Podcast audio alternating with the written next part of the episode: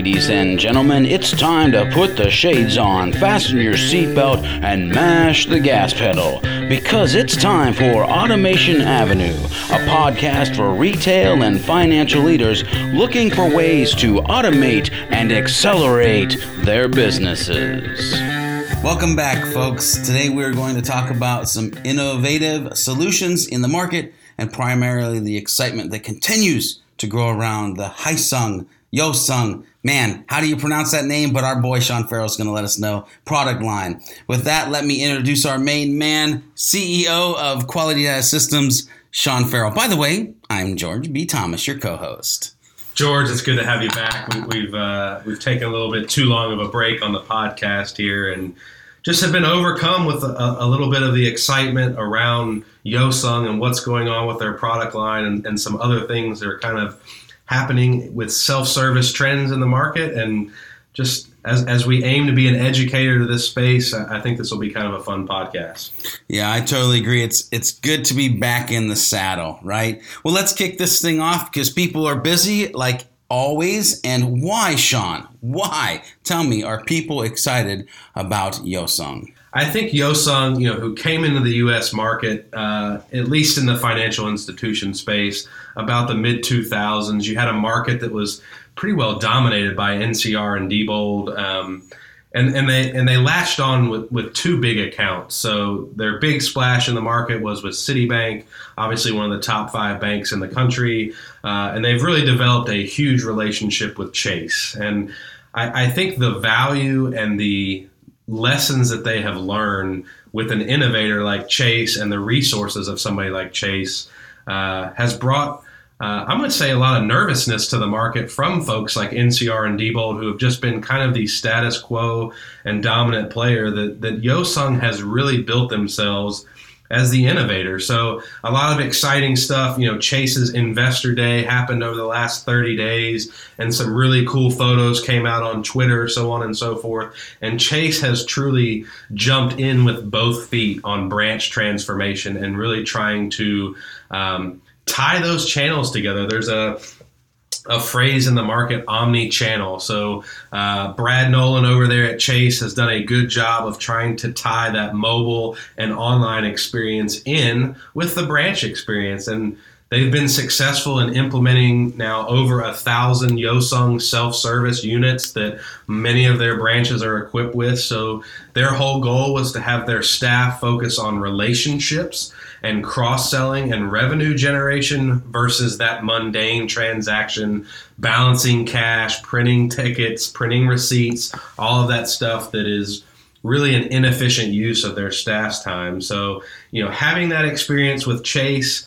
Uh, and being able to bring that to the market has really propelled them as an innovator in the space. If you tie that with the fact that they have had a really good um, track record of proven product quality and the, the rate at which they can get products out. I mean, this self service banking kiosk that they did for Chase literally went from napkin to inside a branch in less than a year, which is just unheard of in the business for a research and development. So, part of their secret sauce and what they continue to do with Chase is rapidly develop products. And, you know, quite honestly, George, like every other space in the market, everything changes very quickly with technology now. So I think I think Hyosung has done a tremendous job um, either keeping up or even setting that trend line. Um, and as we've seen, self-service is a rapidly growing market segment. Whether it's the success at the airport, uh, we've got a Panera down the road here that has gone, you know, online ordering kiosks on iPads. Just about every major market segment from public service to retail has really adopted this self-service model and i think chase is doing a great job partnering with hyosung to kind of really set the tone in the financial institution space yeah, Sean, as you were talking through that part, I thought to myself, technology waits for no man or no woman, right? It's like the whitewater rapids, if you will, of, of life at this point. So, man, some really cool stuff.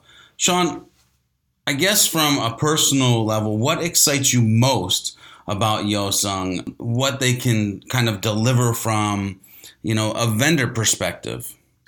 Yeah, I think um, you know as we look out at the market and as being an independent business that we are, that we can carry just about any product we want.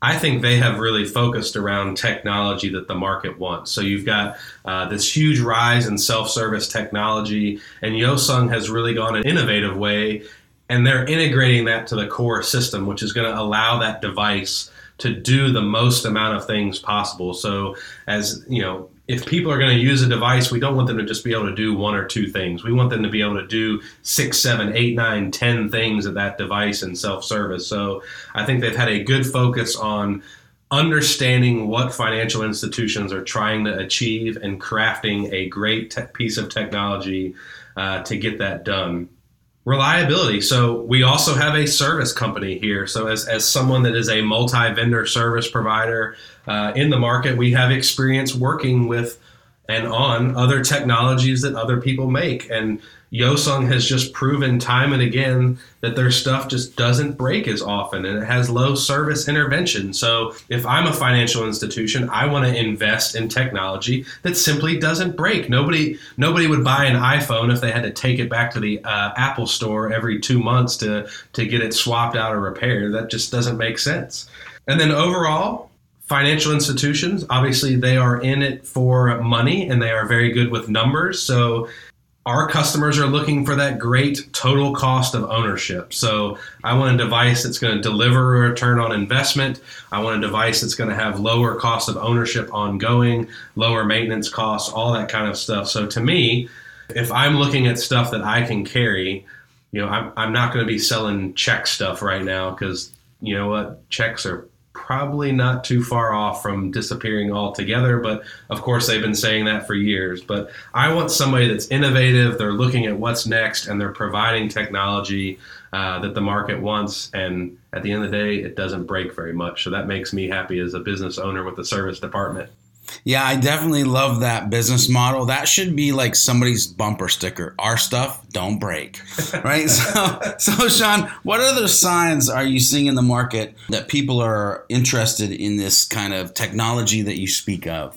So, so big announcement over the last 30 days has been the acquisition by Diebold of Phoenix. Diebold had less than 1% market share in multi vendor software. I, I, think this was a huge strategic play for them. They saw the impact of having a robust software suite, and they see that self service technology is really going to be the wave of the present and the future. And in my opinion, they probably looked inside and said, We don't have the best solution for that. So they took a look at the market, said who does software really well, and lo and behold, Phoenix is a company that has has proven themselves to be a great multi-vendor software, innovative software. So that that was a very good strategic acquisition for Diebold, and I, I look for some interesting things to come out of Phoenix. Uh, as far as I know, Phoenix is going to maintain their independence as a separate company. So who who knows? There may be some Phoenix software coming on Hyosung devices as well. We'll we'll stay tuned to see what happens over the next uh, 90 days to see if our crystal ball is indeed correct. I look at companies like Revex so I'll be honest, uh, a year ago I, I, hadn't heard of Revex, but they are uh, a company that focuses on user interface software. They have partnered up for the most part with Glory Global to really take the device that Glory Global was developing and, and again, it goes back to software and self service and that user interface. So, Revex has had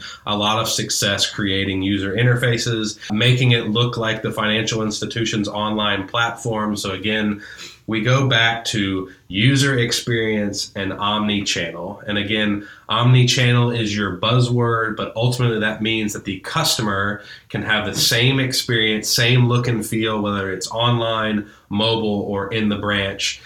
Because as consumers, we're comfortable with what we're familiar with. If my user interaction on this device at the branch looks eerily similar to online banking or the mobile platform I use every other day, I'm probably going to be a lot more comfortable using that than if the user interface is 180 degrees different and now I've got to get a teller over to help me out. Again, I, I think it has been a good focus on making a good interaction point for the customers to get business done, get it done quickly, and have as little staff intervention as possible. All right, so we just built on that business model. Our stuff don't break and we don't confuse the crap out of you. Like that's what people need to focus on. I love that, Sean. You know, again, to kind of summarize, you, you have Hyosung that is really kind of leading the innovation in, in the assisted self service area. They've got a new cash recycler coming out that will probably be beginning of the third quarter. So I think there is literally some general nervousness uh, from the the status quo players of what is Hyosung going to come out next? How are we going to compete with that? And then it's going to be a race really to who can get it to the market fastest. I know as a as a dealer for Hyosung, the fact that they've gone the direct core integration route uh, has caused some delays because there are people that want the devices, but they may have a particular core system that an interface hasn't been developed for yet. It will be very interesting to see if over the next six to twelve months, if Hyosung can really ramp up how many locations that they can get that device in because seeing it and watching the thing run uh, it is going to make a huge impact to the market and solve a lot of problems for financial institutions looking to get more efficient. And again, what do we do here at Automation Avenue? We help automate your business uh, so you can achieve your goals faster. Well, ladies and gentlemen, that was another episode of Automation Avenue. Listen here, are your teller lines too long? Are you finding it hard to make your branch profitable? Well, make the switch, mash the gas pedal, and guess what? We'll see you on the other side. As always, that was Sean Farrell on Twitter at QDS underscore line. I am at George B. Thomas. And until next time, folks, automate to accelerate.